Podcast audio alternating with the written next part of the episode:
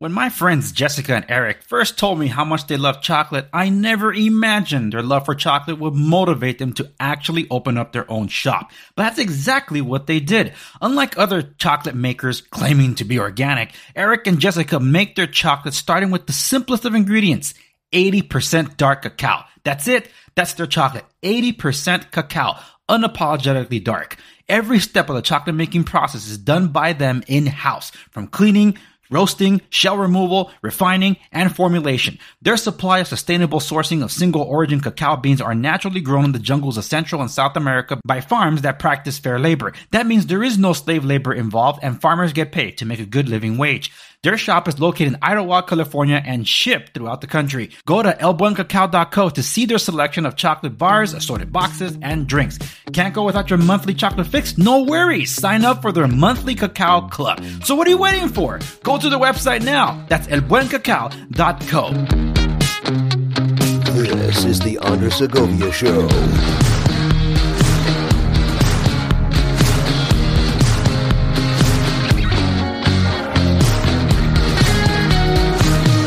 Everyone, and welcome to the Andres Segovia Show. I am your host, Andres Segovia.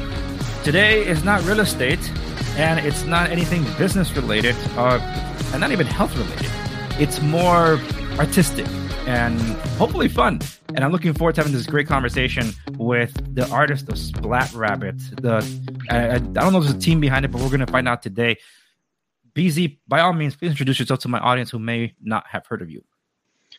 Hey there, guys. I am BeeZ Tollinger. I draw Splat Rabbit, the uh, comic on Instagram. You can check that out at splat.rabbit.art. Um, it's a gag a day style comic strip. We talk about uh, things that are going on in the world. Um, we talk about, you know, following God, and we also talk, we just kind of have fun with uh, cartooning hijinks that you don't see a lot on TV anymore. And, Mm. you know, we have a lot of fun, but we talk about the real at the same time. That's what we do with Splat Rabbit. Gotcha. And for those of you that are watching and not listening to the to the podcast, uh, that avatar he has there is his is the title character Splat Rabbit. Uh, and I, the first thing I, I noticed when I saw Splat Rabbit, there were influences of Looney Tunes, at least the classic Looney Tunes to it. Uh, am I right in that assessment? Oh yes, you're you're definitely right. I I wear my influences on my sleeve a lot of time. My art Looney Tunes is a big one for me. Uh, just classic gags um, and smart ones too. You know, the more literature you read, the more you kind of know about you know Hollywood and film and books and stuff. The more you can see those references being uh, played out on screen, and it's just something really nice to see. Something that I want to you know kind of keep moving forward in my work as well.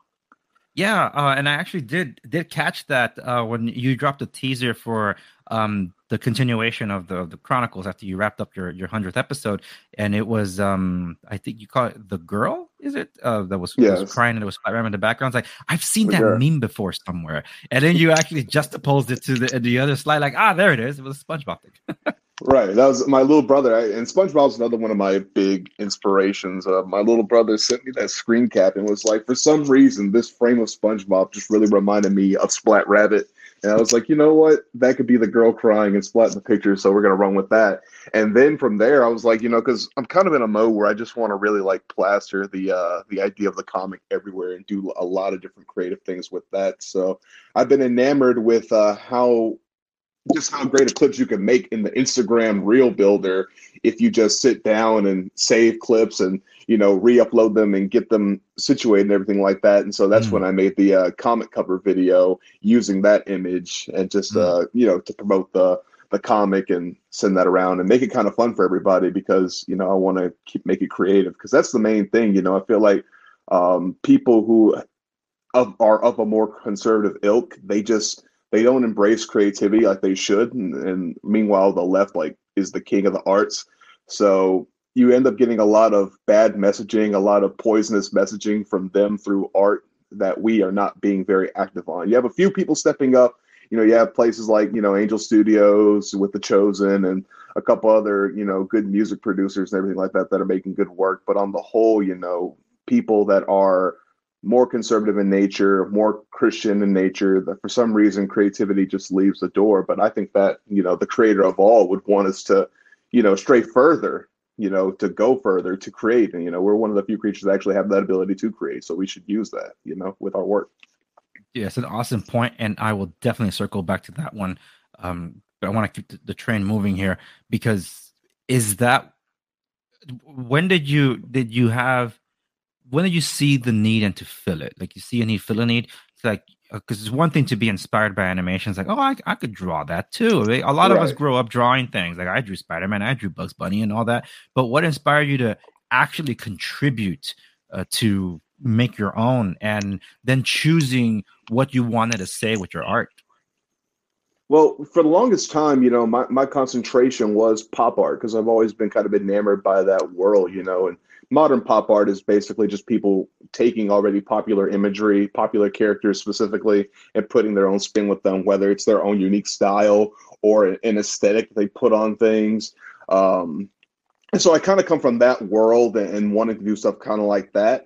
Um, but then after I really came to Christ and really began to kind of fall down the uh, alt right pipeline, as they as they say, I um, I kind of st- stepped away from art and was really you know kind of more hell bent on getting the literature and reading the bible and praying and like getting that side of me together. So when i mm. came back to the scene to make art it was to go back into that pop art field you know just kind of more revived revitalized you know with a clear state of mind a better more defined worldview. But as i began to go back into it i was like you know what you wanted to be you, you know as a kid i kind of wanted to you know help to influence people and, and bring people to christ anyway. Um, of course it was not on the best terms but that was always a thing that was kind of in me. I think maybe uh, something that god may have put within me you know to continue this this trail. I just needed time to kind of mature and get my thoughts in order first. And so with that being said i began to uh, do the splat rabbit comic and from there that's where really pushing a more biblical centered worldview uh, began to really come into my work and what I'm trying to build out and build into more because I, I want to do more with that angle than anything. Uh, so Splat Rabbit, tell us about Splat Rabbit. So Splat Rabbit is a blue gray desert hare. Yes, he does have a specific breed of a uh, rabbit type uh, figure he is. Uh, he is a desert hare, and um, he's called Splat because his body is like slime. He can use it to transform into anything, whether that's a fish, a plump, ripe Bible story uh, telling tomato, whatever he needs to be for the situation, he can be. Um, and so basically he lives in this town silentville and silentville is like your typical uh, liberal city. They you know a lot of them just want to get by and are just going with the social mores of the time. Some of them have harsher intentions such as the girl who is just like super um, pro pro choice is constantly spewing evil atheistic feministic whatever the current thing is you know she's supporting it. And um, you know, she just gets under Splat's, you know, tries to get under Splat's skin, tries to expose him, tries to one up him a little bit. But Splat just, you know, he doesn't care. And then about midway through our current run, we decided to really like play into that Looney Tune element and started giving Splat dynamite and stuff to use. And that's what mm. um, resulted in the creation of the Blammer, his like his uh, fire powered hammer that he uses to uh, defeat the girl in Comic 100, which we just uh, had not too long ago. And um, so, yeah, Splat Rabbit just basically exists to stand against uh, leftist opinion, uh, satanic opinion, antichrist opinion, um, and we have a cast of characters that kind of help them along with that. We have Rudy Wood Duck, who is kind of like your um, your typical barstool conservative bro, but him and Splat are friends. Splat's trying to basically get him on the right path, and for the most part, Rudy agrees with what Splat has to say. But when it comes to beer and babes, I mean, he's just not having it. He wants to indulge. And then you have the newest character, Bear, who's like the muscle of the group, who it's a bear that Splat found while on sabbatical in the woods. After he created the Blammer, he was like, I got to get some peace from God. So he went out to the woods to kind of like, you know, get that peace. And on the way, he meets a bear and he teaches the bear about God. And now the God, uh, the bear wants to uh, be a disciple too. So now you have mm. these three um, in the woods, you know, trying to spread the love of God to whoever they can meet, whether that's camper, whether that's more animals. You know, we have a lot of ground to cover. You know, we're kind of in a new uh, season of the comic, so um, a lot of that stuff is being built out as we speak. And when you say we, does that mean there's a team behind you too? Um, I, I when I say we, I'm referring to me and the Holy Ghost because there's no team. It's just, it, it's just me. It's That's like just the me. team already. No, that's not like the team. Yeah. Uh, because uh, that means you're uh, well. This is it's digital art. I'm assuming, but uh, Yes. uh, I'm assuming you're the penciler, the color, the illustrator, all, all all in one. So that means everything, the, the final product from beginning to end, from this from the script or the storyboarding, if you will, uh, that's all you. This is true. Yes, I get you know the Holy Spirit. You know, all glory to Christ. Um, I get ideas from them. I sometimes out of nowhere, like I'm not even thinking of a certain subject, and these things will pop up, and I just know that's the Holy Spirit. You know, helping the work, giving me a word for the people. But yeah, um, I usually starts with an idea that goes to the sketchbook. I draw it in the sketchbook. It comes up as sketches that I sometimes post, and then I'll uh, take a picture of it, put it into Procreate, and in Procreate we render them, uh, get the line work done, then color it out, add the wording, the lettering, and everything like that. Uh, get it formatted for uh, different sharing options, and then we put it on out there. Nice, nice, and it um because uh, I'm familiar with Scott Adams' work, does Dilbert. Uh, he sometimes hammers out his uh, his comics panels, sometimes even months in advance. Uh, at least used to when when he was really had the the white heat and was really working on it. Um, it's your process sounds a lot more tedious uh, than, than his did because a lot of it's like just outlines of a character, not colored and and all that. Um, so how long is the process and uh, how many panels ahead of time do you do, or or is it literally you create of the contents that comes out that week just the week before?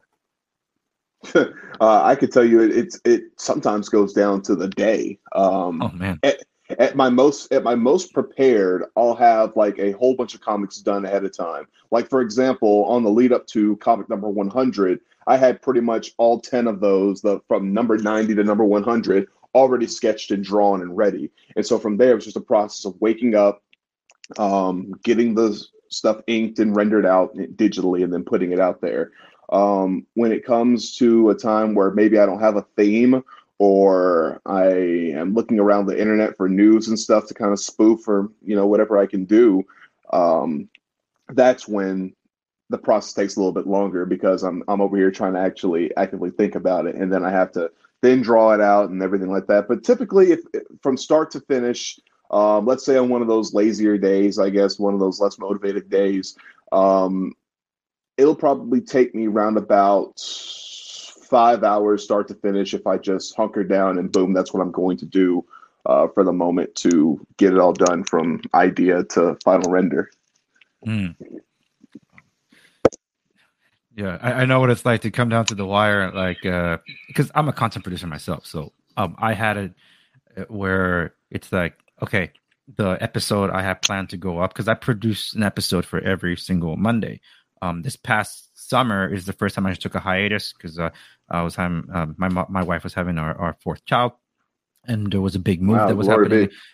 Yeah, uh, that's a story in of it itself. Uh, that uh, I'm going to share about soon. I've shared a little bit here and there, but not everybody knows uh, the entirety of the story, and um, that's what kind of threw a lot of things out into a loop. Because when I came back, uh, the series that I was working on before I had the the the hiatus because baby showed up a little sooner than than um, he was impatient. He wanted to show up sooner rather than later. So like, oh, okay, cool. Hmm. Um, but the thing is, I was working on a on a Save California series because I'm I'm based out in SoCal, and um, I had uh, uh, the vice president of communications from the Howard Jarvis Taxpayers Association on, and I announced that this was the first in a series of videos I was going to do. Uh, and because of what went down during the hiatus, because there was uh, one weekend for the Fourth of July weekend, uh, we were welcoming our newborn. The following weekend, we were in the intensive care unit. So it's like, okay, this is not how I expected anything to go. So for uh, I didn't want to open up about any of it, but when I did, um, the outpour support was amazing. Uh, you know, it's amazing when they say, "Well, we'll lift you up through prayer." Um, it, it really, I all of us felt lifted uh, through prayer and all that, and it was uh, amazing. So, uh, I, I was giving um, more or less daily updates about that. So when I came back, um, I felt that I needed to kind of change the the schedule a bit. So I put up a poll and I asked, "Hey, uh, I'm doing a California series, Safe California series, Fix California series. Uh, how many of you prefer that I continue that or focus on on health things? So like nutrition, fitness, mental health, and all that." Uh, everybody Yeah. said, a shift to health, and the overwhelming number one was um, mental health. So okay, so that's the episode I haven't done yet, and I'm running out of time for the Save California stuff because the election's coming up. But um, that's all to say. Sometimes because these there's a wrench thrown into the system, it's like I don't have an episode to go up. So what I've done, um, especially in prepare, preparation for hiatus, um, I create clips of my episodes. I'm like, wait, why am I just going to throw out an entirely long, a lengthy interview that most people are not going to probably tune in, but they'll probably tune into a, uh, a clip of that episode and be inspired to tune into the full thing. So I started doing that. And right now, I, I have about seven to eight clips that I've just been sitting there for weeks, just waiting for like, okay, I couldn't post a new episode this past Monday for the show because the schedule changed at the last minute. I'm like, it's okay because I had a whole other episode that no one's ever seen before in the public that I was going to put up, and I did, and that one's getting a lot of traction. It's, so I, I, as content creators, people don't know how what it means to come down to the wire, but uh, sometimes I even hammer it out. It's like you know what, I'm just going to go do live. So I just turn on the camera. It's like, yo, here's a live episode. so yep. it's it, it's dirty because it doesn't have all the flashy stuff sometimes. But I'm like, hey, you came here for the contents not for the glamour. So it's okay. Exactly. Yeah, yeah. Just watch the late show if you want to get the glitzy, glammy, you know, fakeness. You know, we we we real out here. We're actually yeah, trying exactly. to make a product. You know. Yeah, exactly. And I I really like uh, how far um uh, you you've come along in uh, in telling your story. I I think I tuned in because uh, you and I were both on the Trevor Report for for a, a special podcast um, episode and that's where you and I met. Uh, and I'm like, dude, I want to talk to this guy on my show uh, about what what he does too. And I think oh, you might have been on around a panel or, or comic like 75 to 80. So then that I, sounds I started, about right. Yeah, because you were introducing Bear around uh, somewhere around there, and yeah. that's uh, that storyline was really good, by the way. thank you, thank you. I appreciate it because it, it, happens without spoiling for people. I'm not going to spoil for people, but uh, I it happens with new converts. like first, it's like it's them like trying to get out of their comfort zone, right? And then feeding the, the, you're antagonizing me. No, no, no. I feel challenged. I gotta be. I gotta rise greater than that. And then when they come to realize, now it's like, yeah, let's go. It's like, no, that's not what uh, Christ called us to do. Um, mm-hmm. put your sword down. you know, it's right. like, uh, it's like calm down. You know, it's, uh, it's so um, it's seriously those things just. Uh, I really like that storyline and, and how far and how far it's come to to where you reached because um, it even though it's animated, uh, I, I, I do like that there, there's a lot more um, to it in it, in that some people might find things relatable. Uh, the thing about animation, I suppose, is that you can tell a story, uh, I guess, exaggerated, but mm-hmm. that does tend to be the case um, with, I guess, um, uh, with us. Sometimes we, uh, we might take an event a lot more emotional than others, but we not, might not express it. But you can do that through animation where someone c- clicks like, yeah, that's kind of how I felt. So that's I think that's what I got a lot about the bear. It's like yeah, at first he looked docile, the next you know the next panel is like like all on your face. it's, like, right. it's like yeah, that's uh yeah that, that, I can relate to the bear. I think the bear is me in attitude. so yeah, the, uh, when the like well, what kicked off the bear? Did you run to somebody, or that just came like a spur of inspiration? Like, you know, I'm going to create this one character. Not that you run into somebody and you're like, okay, I'm going to make a character out of you. well, it, it, depends. But you know, with in the case of the girl and Rudy, there definitely were archetypes that I was trying to hit on the head. You know, obviously mm-hmm. angry feminist, barstool conservative, that sort of thing. Uh, the Bear's a unique situation where really I just wrote the initial gag with him, and I think the very first comic that it was was Splat was explaining how wonderful the woods were, how much he loved it, how much he's being reminded of God's invisible glory being revealed through his creation, everything like that. But the whole time he's kind of dangling in a weird position, and you're like, why is Splat like hanging up like that? And then just before he sets up the gag, he's like, yeah, there's one thing about living out in the woods that I don't like, and it zooms out and he's in the mouth. He's like ha- hanging out of the mouth of this bear, and he's like, "Yeah, I don't like bears." too much and everything like Yeah. that. And so it was that initial gag, and it was just a random bear that I drew. And then I was like, the more that we began to kind of play into it, I mean, he's in the woods anyway. And then I followed it up with the comic where the bear is like razzing him, like roaring in his face, doing the typical bear thing, and Splat pops him in the mouth and is like, "Hey, shut that shit up, bro."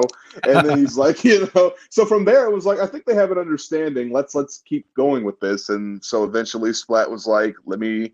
Let me sit the bear down. Let me show him the woods and how beautiful things Yeah. are, and let me tell him about God. And then the bear's Yeah. like, "Who's God?" And it's like, "Whoa, hey!" Like, but yeah, that was Yeah. the that was the big thing with Bear. It was a it was a random kind of a random moment that ended up kind of being like a, a happy accident. Now he's kind of like a, a character that people love to see, and I, I'm kind of grateful that it kind of played out the way it did.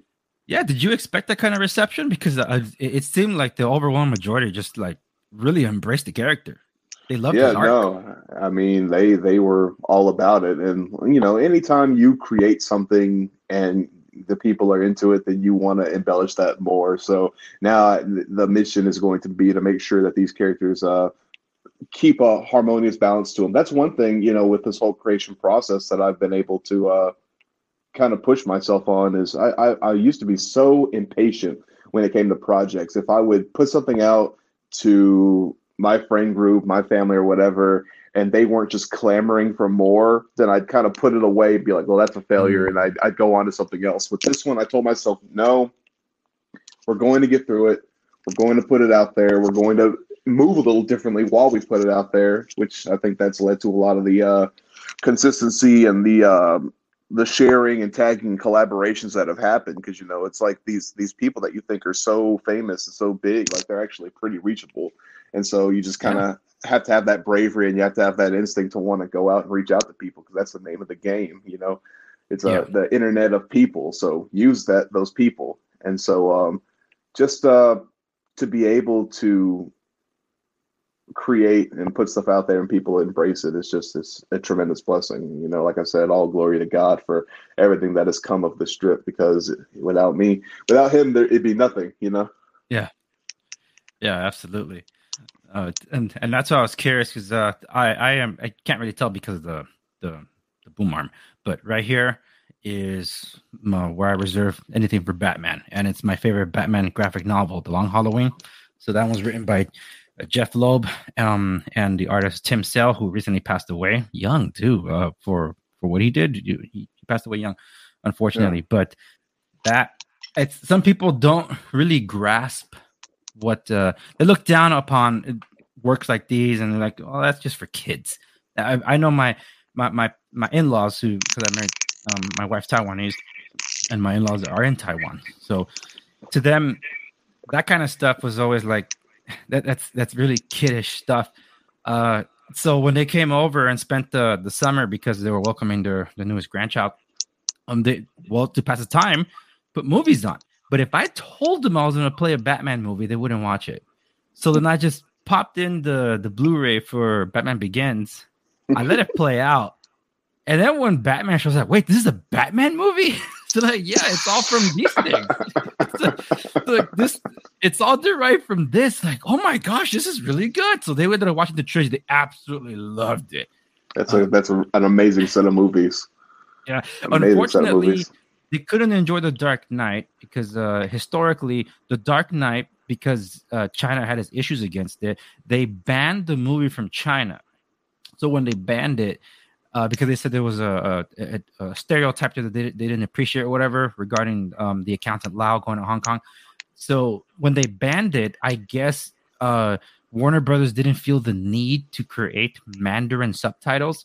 So I, using VLC player, ha- played the film, but I had to get uh, subtitles from trusted sources, and unfortunately, some of them are fan made and they're not uh, the official ones, so they wasn't translating correctly, different dialect and this and that. So they couldn't get into the second film, unfortunately, because Oh, there man. just weren't any properly approved Mandarin subtitles. And I could tell that they that something was a little off, but they didn't tell me until like after the film ended two and a half hours or two hours and 40 minutes later. They're like, Yeah, we didn't really like this one. So I talked to my wife, it's like, Oh yeah, the subtitles are wrong. Like, oh, that was a waste of time. But at least there was uh, I I I that we didn't have that issue with the Dark Knight Rises. But all that is to say, is that a lot of the stuff is derived from uh, panels. There's some things that can only be told through that medium, uh, an animation medium. Um, and it's with with Splat Rabbit. It, at first, when I got first introduced, because uh, our talk first, I, I immediately knew like, oh, here's a brother in Christ. So uh, he's someone that's outspoken. I just wasn't sure what your what your comic strip was about. So when I tuned in, um, I thought, oh, this is more on the political side because it was Splat begging May not to leave. Yeah, that was that was a big one. John Doyle shared that one out, so it got it got a lot of traction. So like, yeah, that was yeah. When I saw that, like, oh yeah, I know exactly what that means. It's so like also there's a political strip. So then when I uh, started tuning in, I started the other the other panels of the continuation of the story. I'm like, oh, this isn't political. Um, it has a lot more Christian overtone, overtly overtone, unabashedly overtone, and and it's like okay, so I could see where where where this is going and where it's it's also coming from um, because someone that has that passion uh, for Christ, what He's done for you, and how you're uh, channeling that to the world, and literally uh, spreading the gospel through a, a different uh, means and medium, uh, and in bite-sized uh, portions too, especially with attention spans being so small. So when I saw that, okay, so this it isn't political like I thought it was. I thought it was gonna be like a Ben Garrison cartoon, which is political caricatures and things like that. Uh, cause like those are there's a ton of those. So I yeah. thought this is this is unique because uh, the one there there is a moment where there was like social commentary, if you will, the part where Splat goes to talk to Bugs Bunny, and the reactions in the comments were, "Oh, why did you do this? Does this really happen?" And like, yes, it did, it did, uh, and it's, it's, sometimes life imitates art, but it, and in those things, uh, it speaks a volume because it's in a way like we can't physically go to Bugs Bunny and complain, but right. Splat was speaking for the lot of us. Like, dude, how could you do this to us? it, it really yeah. resonated, and it resonated so much that it shocked people. They didn't believe that was that was actually true until you shared the the link. Yeah, no, people, you know, they're they're slowly taking over everything. You know, there are certain things that you thought would not get touched, and certain things that you still might think might not ever be touched, but you never know because the way that things are going in this world today, they want everybody on their side, and I think that in a lot of ways, their recent efforts to push harder is revealing that more people do not want to see it, as evidenced by Lightyear, you know, flopping and how Thor Love and Thunder, you know, it, Thor made all right money, but not nearly as big a bank as the previous Thor entries or previous Marvel entries did. It's kind of disappointing in that regard. And then, um, you know, they they just it, with the whole Bros movie thing with Billy Eichner going on a tangent talking about how it's it's homophobes' fault that uh that Bros didn't do as good as it should have done. Like people don't want to see all this leftist nonsense just crammed and forced into everything. Number one, they're not a big sect of the population. So, this representation game that you're trying to play doesn't work because you're representing less than 4% of the population, and even less when you start getting into the more fringe elements of the alphabet mafia. So, nobody wants to see this. And then on top of that, you know, you when you're, you know, trying to make something that embellishes your side of the aisle while at the same time trying to create something fun. I think people, you know, recognize that. And so that's that's kind of my I guess my long game in that regard is just to keep putting it out because really that's what it is. I, I love making this comic. It's you know, it's one of my great joys in life. And so if it does, you know, really catch on and we're able to do something with it, then that's great. But if nothing else, I, I've been able to you know, the Holy Spirit gave me, I should say, an idea where I'm able to embolden proper values, things that people actually want to hear and see echoed and you know reverberated across the spectrum, shifting the Overton window. Not that Splat's shifting the Overton window, but perhaps being a step towards shifting it a little bit more uh, to the right. That's um, that's what we're here to do. But it's interesting what you said about um, animation and the whole Batman thing and your parents because that's what I tell people all the time. Uh, that's why I love cartoons so much because I think really the answer to that, you know, sort of questioning, like, what, how come everybody wants to get down cartoons and yet everybody loves these like cartoon, these Batman movies and everything like that? And I think it's simply because we we do relate to it more because everything is so, you know, flanderized and so exaggerated in a cartoon, we're able to relate to it more. You ever notice how when you see people get those caricatures at like the fairs and the boardwalks, that somehow the drawing looks more like them than they actually do in real life?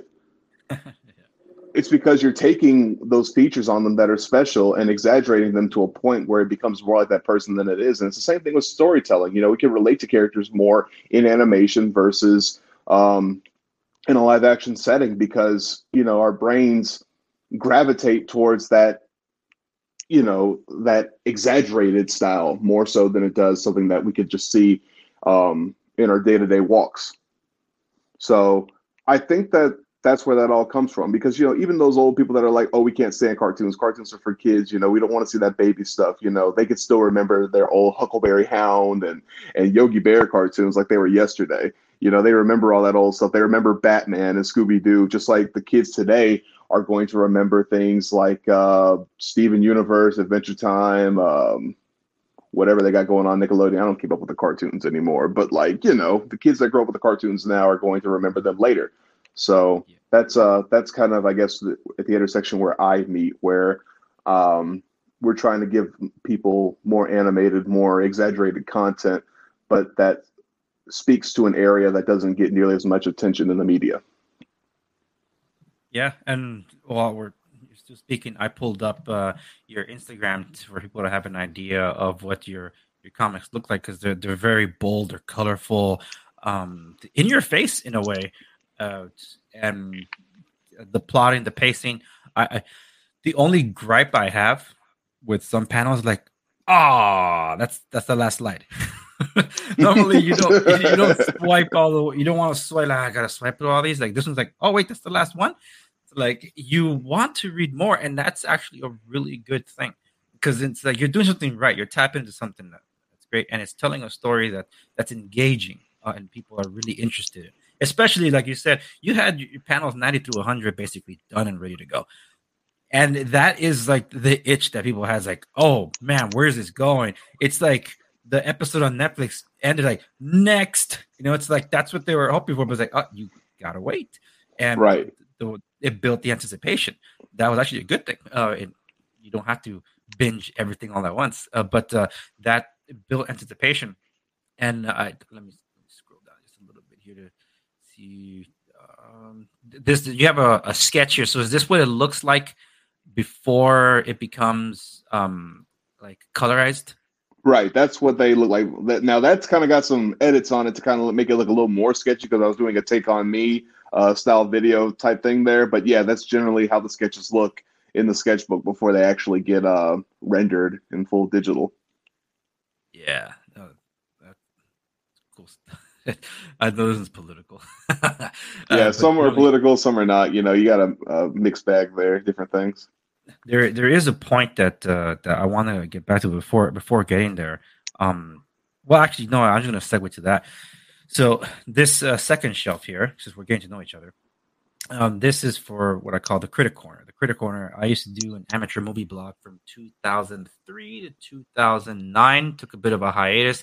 Did introduce it as a segment um, as I did what is called the newsreel. The newsreel because I wasn't able to do uh, original news content anymore. I was getting busier in life. I had more time when I was in college and university to be able yeah. to keep up. And then and then Twitter was, oh, became a thing, so it became easier for me just to blog my thought, a micro blog my thoughts on Twitter than it was um, having to do my blog. So it it was easier for me to do that to post the news there instead of trying to create a whole blog post and throw it out and, and publish it to my blogger.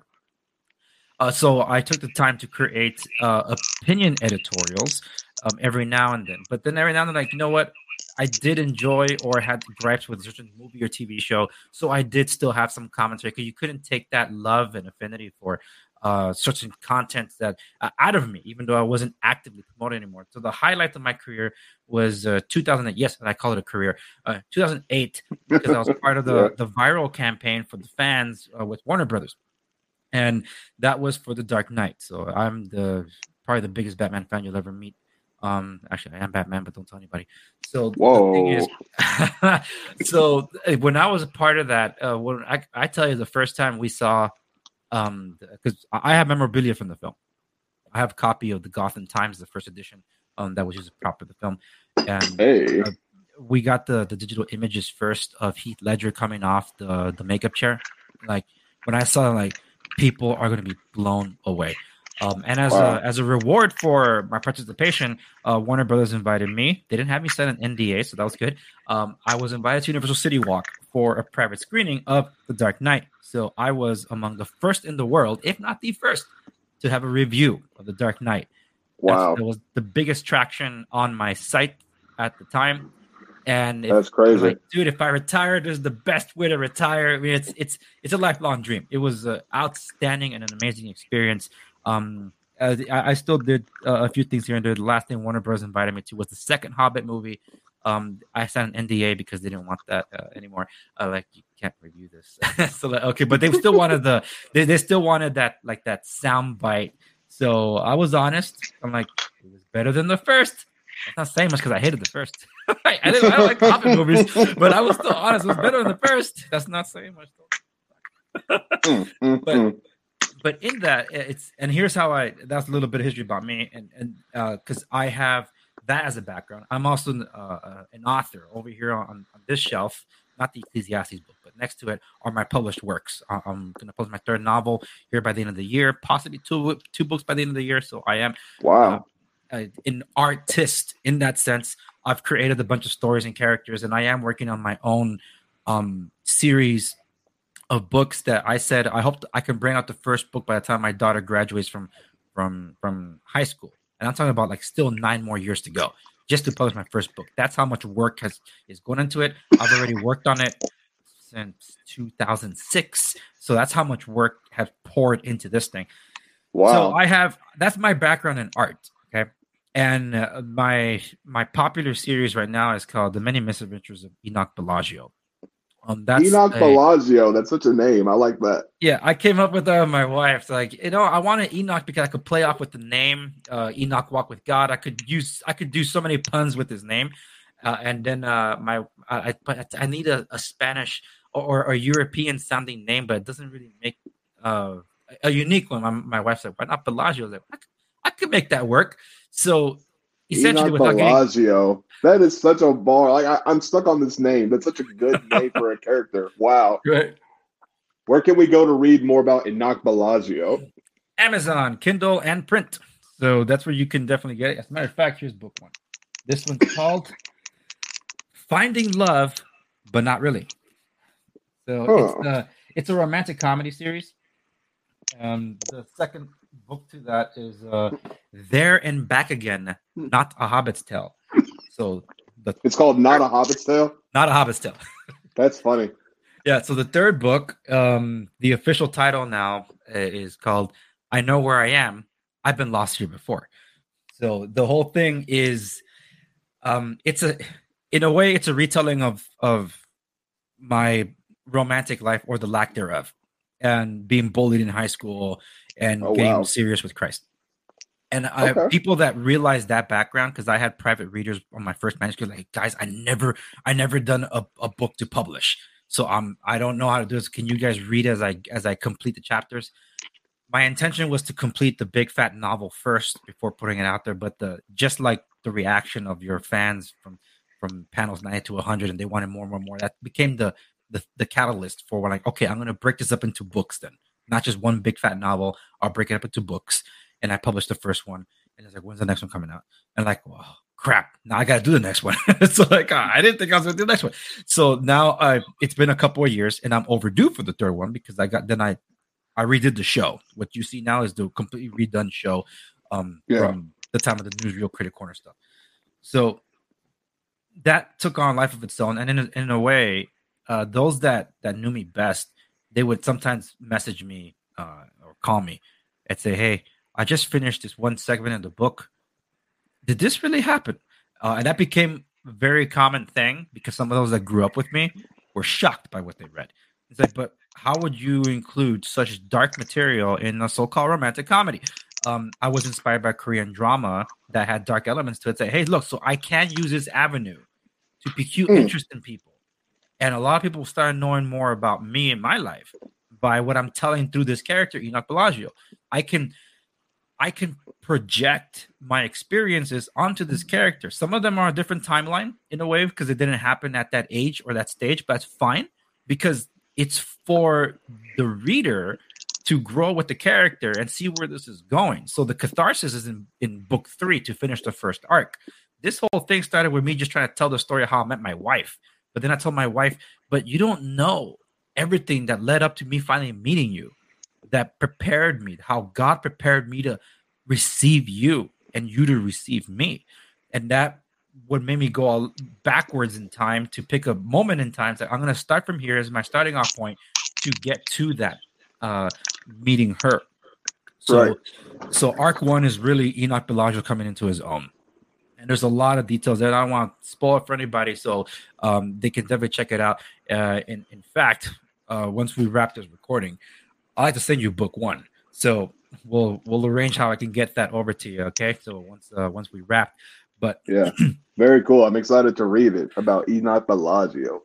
That's... Yeah. So here, so here comes the the point that I said I wanted to circle back to. You okay. said that conservatives were not being creative, were not creative enough, or they weren't jumping onto it.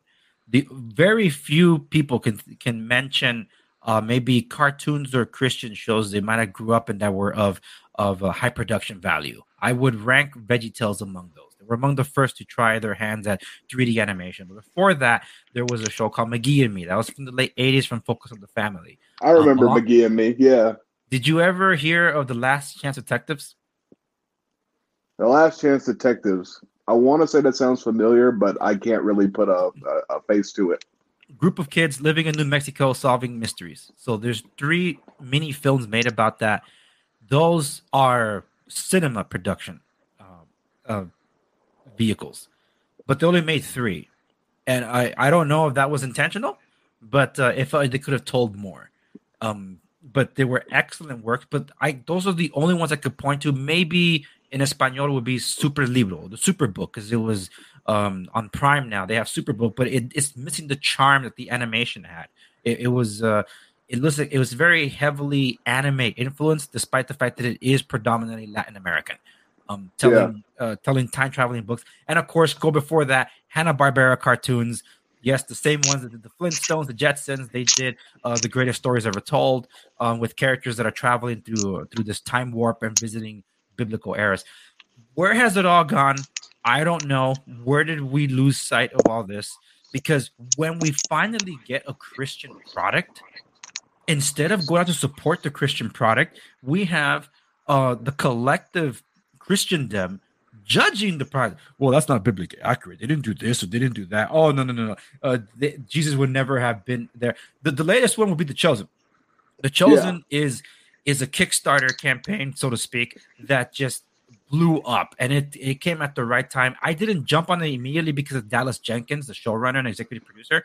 Um, he said some things that I didn't like, and it wasn't in, part, in reference to his show. It was in reference to a show that I loved. I loved AD, The Bible Continues, or AD, the series as, as it's renamed. Many people don't know that one as the follow up to, um, or I want to say the follow up because not really the follow up to the Bible series that came out on the History Channel that was a massive hit. Uh, you know, I, I think I, I, think I remember watching this, the AD the Bible continues back in the day. I think I actually remember tuning in for that one. Yeah, yeah, that was on NBC. It was for broadcast television, and I'm That's shocked. What, and it was.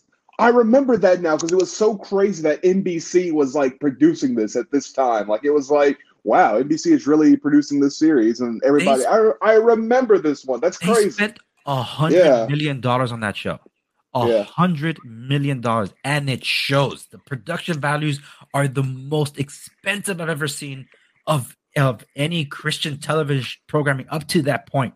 And that, yeah. and not just that, NBC actually did like kind of The Walking Dead had the Talking Dead show afterwards. They uh-huh. did something called uh, um uh, talk uh, Beyond AD. I actually showed up for the last taping of that in around Six Flags for those uh, familiar of Valencia, California, north um just the north side of SoCal uh, here in California. Well, there were so many people tearing apart ADs like, oh, no, it's uh, um, it's not entirely biblically accurate. And that's like they're not retelling. Look, if you want the the Bible used as like the Book of Acts, for example, you want the Book of Acts used as a script. It's been done before. The it's called the Book of Acts, and they did a follow-up to that called the Book of Matthew. These productions were done in the 80s and early 90s.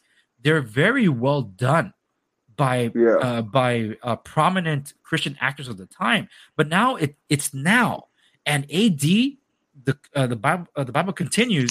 It, I I think it was improperly named and marketed because it was marketed as the Bible continues, but not really since you technically finished the Bible series in the show the uh, uh, for for for History Channel. What what they failed to tell was that this was the story of uh, from the disciples' perspective Yeah, after Uh, Jesus. after Jesus gets arrested. Yes, so we're yeah. seeing everything through the eyes of the disciples. In particular, we're seeing it through Peter and John, uh, Mary Magdalene. right. Later, when we're introduced to Saul of Tarshish, look, my brother-in-law was not a believer at the time, and he ended up watching that show. So when he saw this guy already persecuting them, Saul of Tarshish, he did not know what was coming next. So when the episode after that was called "The Road to Damascus," he thought, "Oh my goodness, Jesus is gonna confront this guy." It's like, "Oh snap, Jesus is is gonna tear him a new one or, or evaporate him." And then next thing I was like, "Wait, what happened?" It's like forgave him? Jesus is gonna use this guy. What? It, he couldn't grasp that. The Holy Spirit He is was- so good. was moving so- behind that show. There's three crucial elements in that that left me that moved me to tears because it was so powerful. It wasn't the, like if I have one major gripe about the show, it's well two major gripes. One is that they took Stephen and instead of having this wise senior man that everyone respected, even the Sadducees and Pharisees, they made him into a brash young firebrand that went to confront the Sanhedrin. Like, um, no, but still, the stoning of Stephen is still shocking and a gut punch. So the impact's still there. The downside is if they make it look like it was some young kid that was just waiting in over his head talking back to the to the leaders when it wasn't. Yeah. It was one of them chosen Yeah. by the Spirit to replace Judas to do that. Which And is man, what a powerful, what a powerful. I'm sorry to stop you there, but I, I every time I hear about Stephen, like I get chills, man, because his testimony, when you actually read in the Bible, and I highly encourage anybody listening to this to go and read the story. This man went all the way from the beginning and quoted from Adam through Abraham, Moses, the major prophets, everything up to that point, and told them who Jesus was. And matter of fact, actually, if if I could, I don't have my Bible near me right now from where I'm sitting, but if I remember correctly, and Lord, you know, hopefully I'm I'm recounting correctly. May your Holy Spirit lead me here. He doesn't even like. He doesn't like get stoned. Like they were listening to his testimony up until he looked up and saw Jesus from the heavens and called to him, sitting at the right hand of God. That was the moment where they turned to, towards him and picked up the stones. It was like man, exactly. They were he- upset at him, but when he said, at him. I I see, I, I see Christ sitting at the the, the, right hand of the throne of God. It's like, oh, that's it. We're stoning. Yeah, exactly. Yeah. It's always, and that's the other thing. I think you mentioned that you kind of leaned into it earlier, and I forgot to pick back up on it. But a lot of people don't pick that up that when Jesus called himself the Son of God, the Pharisees understood exactly what he was talking about. Whenever he refers to himself as the Son of God, to be the Son of something is to be like that thing. So for him to be the Son of God, he was as unto God. And that's why the Pharisees were punishing him because he was the Messiah in front of their faces and they were looking for somebody else. They were like, "This this guy cannot be it. He simply cannot be it. Can anything good come out of Nazareth?" You know, like they they were not willing to hear him out. They were they they studied this text. This is why religiosity is so. You got to kind of you got to be led by the Spirit. If you let your religiosity get to you, you are going to miss miracles and miss opportunities right in front of your face. We have to be plugged into the Spirit of God that He left for us in His absence until He comes back. Absolutely. And to hammer that point, that's what AD was showing because it's it, it's telling it's telling the story of the time of Christ through three different lenses. From Pontius Pilate, who was trying to contain the powder keg that was happening in Judea at the time, and then just goes kaboom during the, Mhm. uh, do- with with Christ's uh, crucifixion and subsequent uh, murder. hmm and also from Caiaphas, the high priest, and seeing how he's trying to hold the peace also, and having to to break certain rules, like to have the the trial in the dead of night and things like that, because of how many Jews have already been killed through uprisings because they think the Messiah has showed up, and thereby throwing into a wrench this whole thing. These these illiterate, uneducated people saying, "Yes, Jesus is the Son of God." and uh, he's here to help us and lead us to. Uh, um, uh, he is king and will free us. It's like, wait a minute, you're going to start a rebellion. You're getting all these people riled up, and and it's showing you from that perspective a very violent time because I'm shocked that that was broadcast television AD because it was very grossly violent. In particular, an execution scene towards the latter end of the of the season. I'm like, holy smokes, this was TV. Man, I thought NBC's Heroes was was violent. This is this took the cake, and that's why some Christians abandoned the show. So this show is just gratuitous with its violence. They're just trying to compete against Game of Thrones. It's like, do you not realize that the time was already violent enough? Uh, Do you not it- realize? Did they not realize that the times are violent now? You know, just because now. we we see glimpses of it here in America because we're we we you know we have a civilized backbone. There's some sort of structure here. But when you go into these other places, these third world countries and everything like that, you you see the real. I mean, just look at what they did to that girl. I mean, folks have their rules. They have their principalities. They have all this stuff set up. And if you don't step in line, you will be beaten. You will be tortured. You will be jailed. You will be this. You'll be killed. You know. And people don't realize that this is how it goes. We've been so coddled in the modern day, um, and so like desensitized to like movie level violence, but at the same time not plugged in enough that this that this could be real, that this could be actually happening in a less civilized society. Like people take pe- people are taking all this for granted, but really the main thing is that people need to be plugged into Christ because we may see a time like that come back because with the things that they are doing and the things they have planned for us with AI and transhumanism and uh, these world banks and these uh, countries trying to come up with their own uh, cryptocurrencies and stuff, it's just to get us into this beast system. It's to get us all plugged in, and that's sort of the things that we need to be. You know, touching on more, it's it's harder to grasp because reality is stranger than fiction. These folks want to live in a, in a clouded time where they don't have to really put that much thought into what they're going to have to do because life is tough. Life wears down on you. You don't want to think that the the, the threat of uh, these elites, you know, in the background, but it's there, and it's only by the peace of God that comes from trusting in Him and trusting in the Spirit and being reliant on God and in God. That's the only way we're going to uh, make it through it, and that's why we have to. Uh, we have to let the people know. We have to spread the gospel. We have to talk about biblical things. We have to keep our mind on noble things. The word tells us this, and um, that that's what we uh, we have to do. You and me as content creators, and hopefully to inspire other people to uh, do more of that as well. Maybe not as uh, content creators, but definitely in their spheres of influence, especially families. No, absolutely. Uh, and this whole thing about like uh, I guess trying to live beyond the the physical body, but still present here on Earth in a way, even if it's in the digital sphere or metaverse, so to speak. Uh, he who tries to hold on to his life shall lose it. Maybe they missed that one. Yeah, but it's yeah, when you see a little bit. yeah, right. So like, man, you're really trying to hold on to to that. Um, there's this, uh, this. I love that phrase. I think it's highly underrated because it's spoken so quietly in the first film, Jurassic Park, the only Jurassic Park film that's good, actually. So let's just call it the only. Jurassic yeah, you're right. Um, You're right. But it's when, it's when Ian Malcolm says, "God creates dinosaurs, God destroys dinosaurs. God creates man, man destroys God, man creates dinosaurs."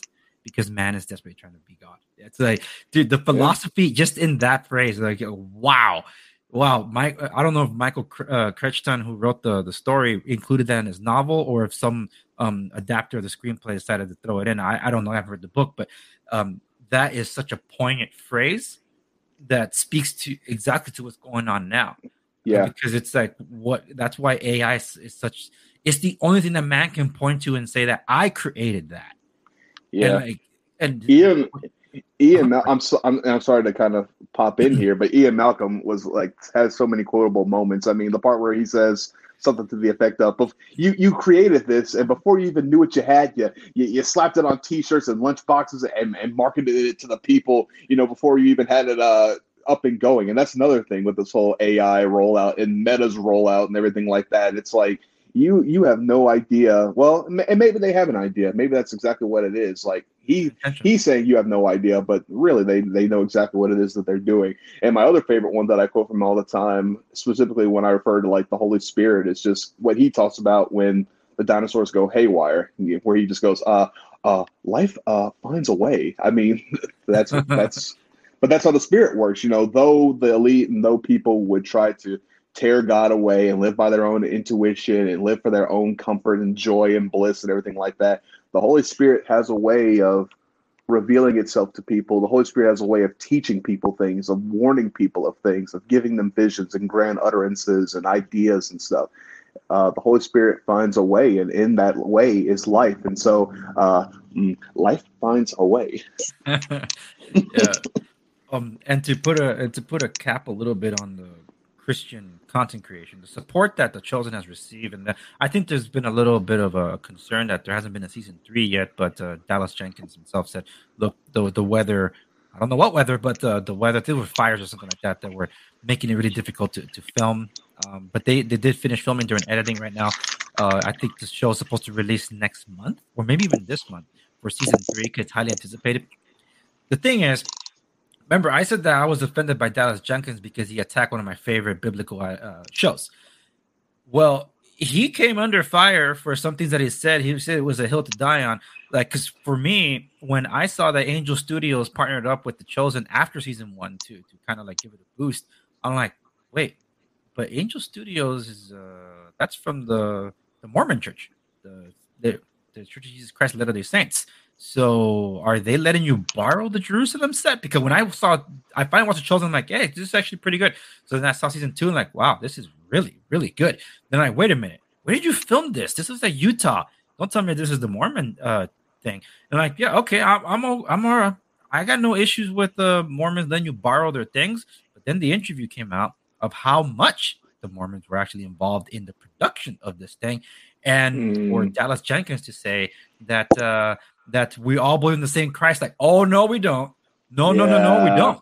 Yeah. Dude, this is a stupid stuff because one of the big issues that some um some on the Christian uh, leadership we're, ha- we're having with the chosen itself was yeah you're making you're making jesus fiction because uh, technically you admittedly you are and yeah you're making jesus yeah what would jesus do and i got no no true issue with that unless unless people are taking the chosen as gospel and are more moved by the chosen than they are by the text that is derived from. And that is a, a take that I actually responded to. There's a there's a channel called The Wretched with Todd Friel. He did a, a take on this recently. He's ta- he's in several takes, but he, I responded to it to, to I did an essay as a response to that just a few weeks ago. Um, and it, it, it showed I was more in agreement with um, well, what Todd Friel was saying that it's very dangerous that the chosen can be heresy. But I also said, and so long as it's acknowledged that it's artistic license, uh, that's where I hope people could take it from. Otherwise, we got to toss out almost every single um like fiction book from the Christian bookstores. Because then, if we can't do anything of the time that borrows Jesus in a way, then we got to take it out. You know, it's uh, it's so Right. I, I was trying to draw a line, but therein goes my point that I do understand. I do understand some apprehension from Christian and from Christians to support a work. However, when there is a work that we can get behind of, like some people have their issues with Passion of the Christ, just like they had the issues with AD, the Bible continues, without ever having seen it. And they only rely on mainstream media's discussion of it to make a judgment call on it instead of experiencing for themselves. And it says, is this rooted in, if you're going to judge it as a theology, are you going to just go and say, is this biblically based? Or is this a complete perversion of the word? And AD isn't. Neither was the Passion of the Christ. It had some Catholic influences, to be sure. But other than that, it did it. To which I would then venture, and here's a little bit of pushback on, on yours. Some of that criticism might you might have uh, received do have some people found Splat Rabbit to be a little too uh, uh, violent or a little too um, raw uh, for for the digestion? There have been people that have cited my uh, use of cartoon violence and, and have tried to attach uh, nefarious narratives to it, mostly from the liberal camp. Um, back when, especially when I first started implementing it, I think it was around the time where uh, Ketanji Brown was uh, Jackson was being put up for the uh, Supreme Court.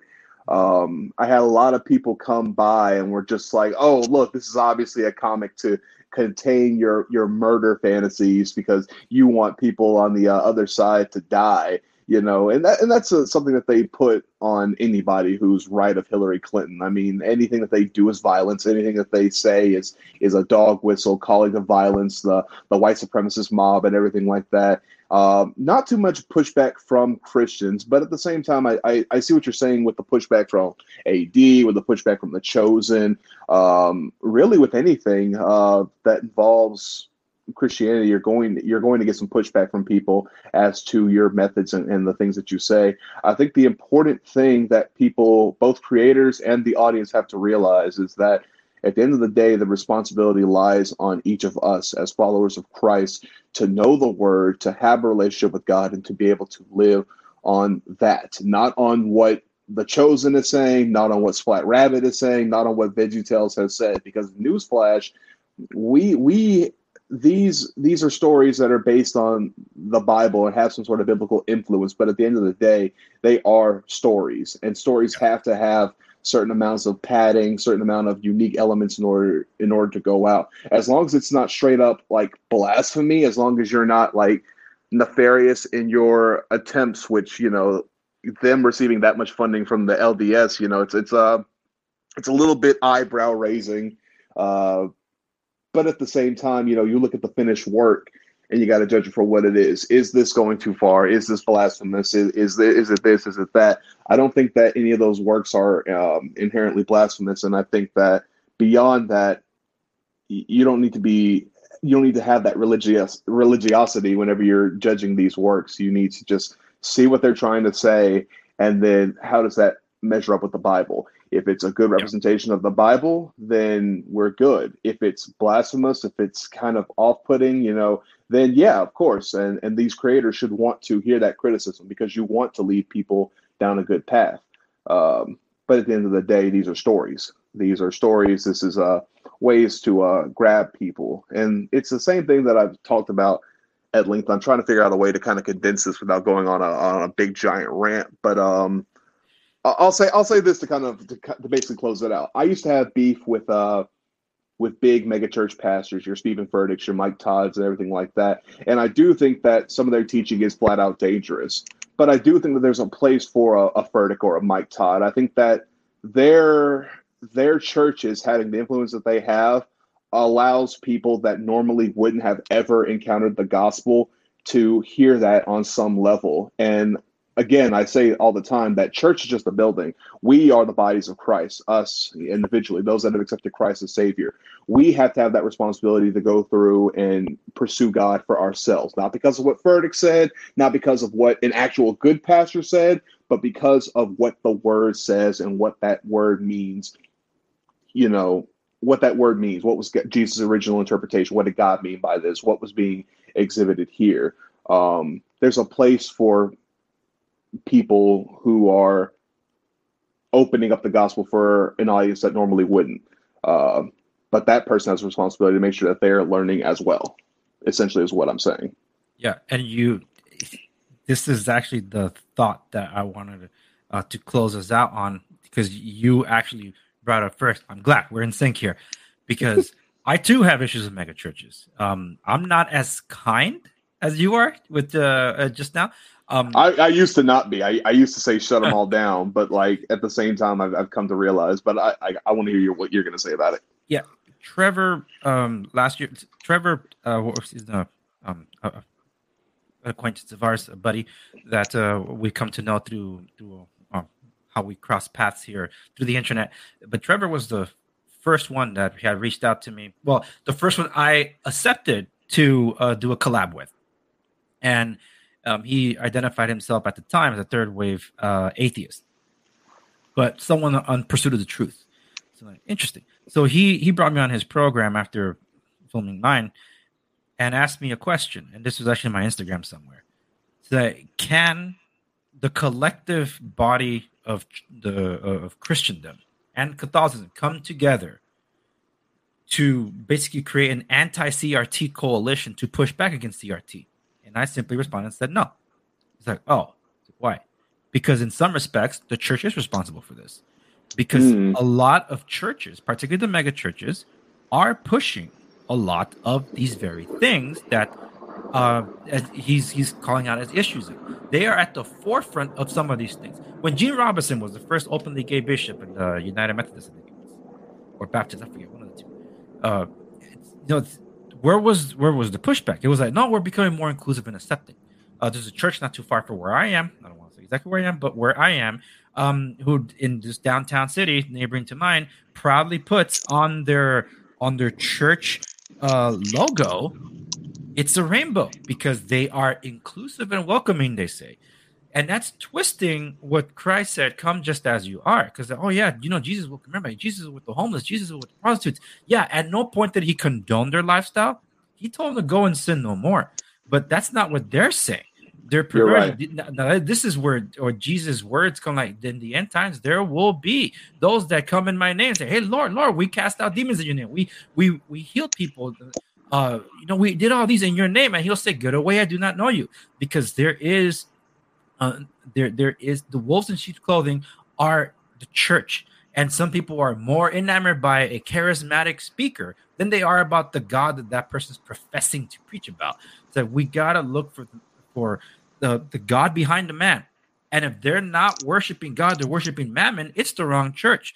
So yes. to an extent, I agree with what you're saying because I remember having a hot take a long time ago when when uh, that movie Jarhead came out and it, and it played the the music from Kanye West of Jesus Walks, and I I'm not I'm an instrumental guy, so I, anything that's that's uh, not classical or symphonic or, orchestral, I'm against. Cause like, I don't care, I don't like it. It's, it's not music to me. That doesn't mean I can't yeah. appreciate some of it. But when I heard that, a friend of mine was defending it. Oh yeah, many people are going to be exposed uh, to to Christ. I was like, well, I don't think that Kanye is the best avenue to be able to be exposed to Christ in a way because he's not an ambassador for Christ. And then seeing how his life has transformed later on, it's like, okay, that's a little different. So, yeah. so you know, so in that I can say yes, but not to the churches that try to maintain uh, a sheepified uh, uh, people that do not branch out to get to know the truth because those yes. that are searching the truth, such as Trevor has been on this path, uh, such as uh, someone named named Nate Cap that I had on my show earlier this year in an episode mm-hmm. uh, that I entitled "What Is Truth," because we discussed for an hour and a half talking about what truth is from his uh, philosophical and uh, and grounded uh, experience, and me coming from the the Christian experience. And at the very end, almost intersecting, I say almost everything you said comes from the Bible that means you're coming here. So I'll meet you here where I am. You're gonna yes, you're past to Christ. So that's where I I say I, I agree with um what you're saying that some people might receive that exposure, but it's hoping that the Spirit works in them and illuminates the path for them to get to the truth, even if it's not in that church. It's like, yes. it's not here. I, I, I, there's something more. It's not here. It's missing. Then they go out to search, not to search where, what church is the best fit for me. They know where's God calling me, and mm-hmm. they're they're they, they they go after that hunger, and then they finally get fed because when they reach the truth, the truth will set them free, and that's what we're excited for for them to see and they get to, uh, and that's where I said that we were kind of both closing on that thought, and uh, right. I think that's a that's a great way to close it out. I'll let you have the final say on this one. Yes, and and you're 100 percent right, and um, that's kind of what I was speaking to specifically. Like, if it's one of those churches that bolster the uh, rainbow stuff and the BLM and the current social mores of the day, no, they're to be avoided at all costs. There, there's no truth in that church because they they're just trying to cash in. They're just trying to be inclusive, and and the gospel isn't always inclusive, as we like to say in our modern vernacular. Um, but yeah, we we basically came to the same conclusion. Uh, as long as they're not full tilt going for inclusivity, you know that that's where my mercy lies. Like if if somebody could go into Elevation Church, hear what Furtick says, and where they might not have accepted it um, right then, and maybe Furtick helps them to digest that a little easier. They get that milk, then good. Now will they be transformed? What, did they truly have a, a moment with God? Will they go and search for meat? That's that's my hope that I get from it all. Uh, it doesn't always happen that way, and I think that's the reason why a lot of people want to, you know, shut these people out, and why I wanted to shut them out for so long. But at the same time, you know, I, I I'm I'm a hardened individual. I'm I'm working on uh peace at the moment to be able to deal with people more because as, as this grows, I'm hoping to get into more places where I can actually speak to more people. And I need to not be able to be so on them. I don't need to pull out any dynamites or bombs like Splat would in that moment, you know. So that that that's my whole thing is just you know having that peace and being able to give something to them, plant the seeds so that the spirit of God can move. Because at the end of the day, we don't save anybody ourselves anyway. We don't have that power. The Holy Spirit, the blood of Jesus, is what gets them saved. So that's what we're trying to do here. That's what we're trying to, uh, you know, help advance the gospel, help um, people to hear a word that they can use and then apply to their lives so that they can be renewed and, uh, you know, live forever in the uh, loving embrace of the Father, as it were. Amen. Plant the seed, let God do the watering and everything else. BeeZ, where can the audience follow you? Yes, sir. You can follow me. Uh, you can follow the the rabbit, Splat Rabbit, at splat.rabbit.art on Instagram. That's the big account. That's where all the comics get posted. Pretty much all the reels and the everything else gets posted. We're working on getting some merch and getting the website back into good shape. Uh, so stay tuned for that. Um, you can also follow me. Um, it's I'm trying to not put as much me into it. Obviously, I got my cam off and everything like that. But I do have other accounts. BeeZ Ink and Toys. It is on Instagram.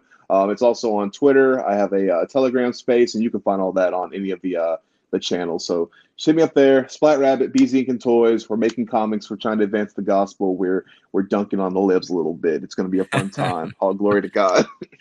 Amen. Yeah, the the left can't meme, so that's why they don't like stuff like yours. right. Exactly. yeah. Well, ladies and gentlemen, those listening on the podcast, you know the drill. All the links will be available on the show notes of company's episode at www.theandressegovia.com. BeeZ, thank you so much for being on the program. This was fun. You're on Thank the you short list. me. You're on the short list for a, a Christian artist roundtable I'm preparing.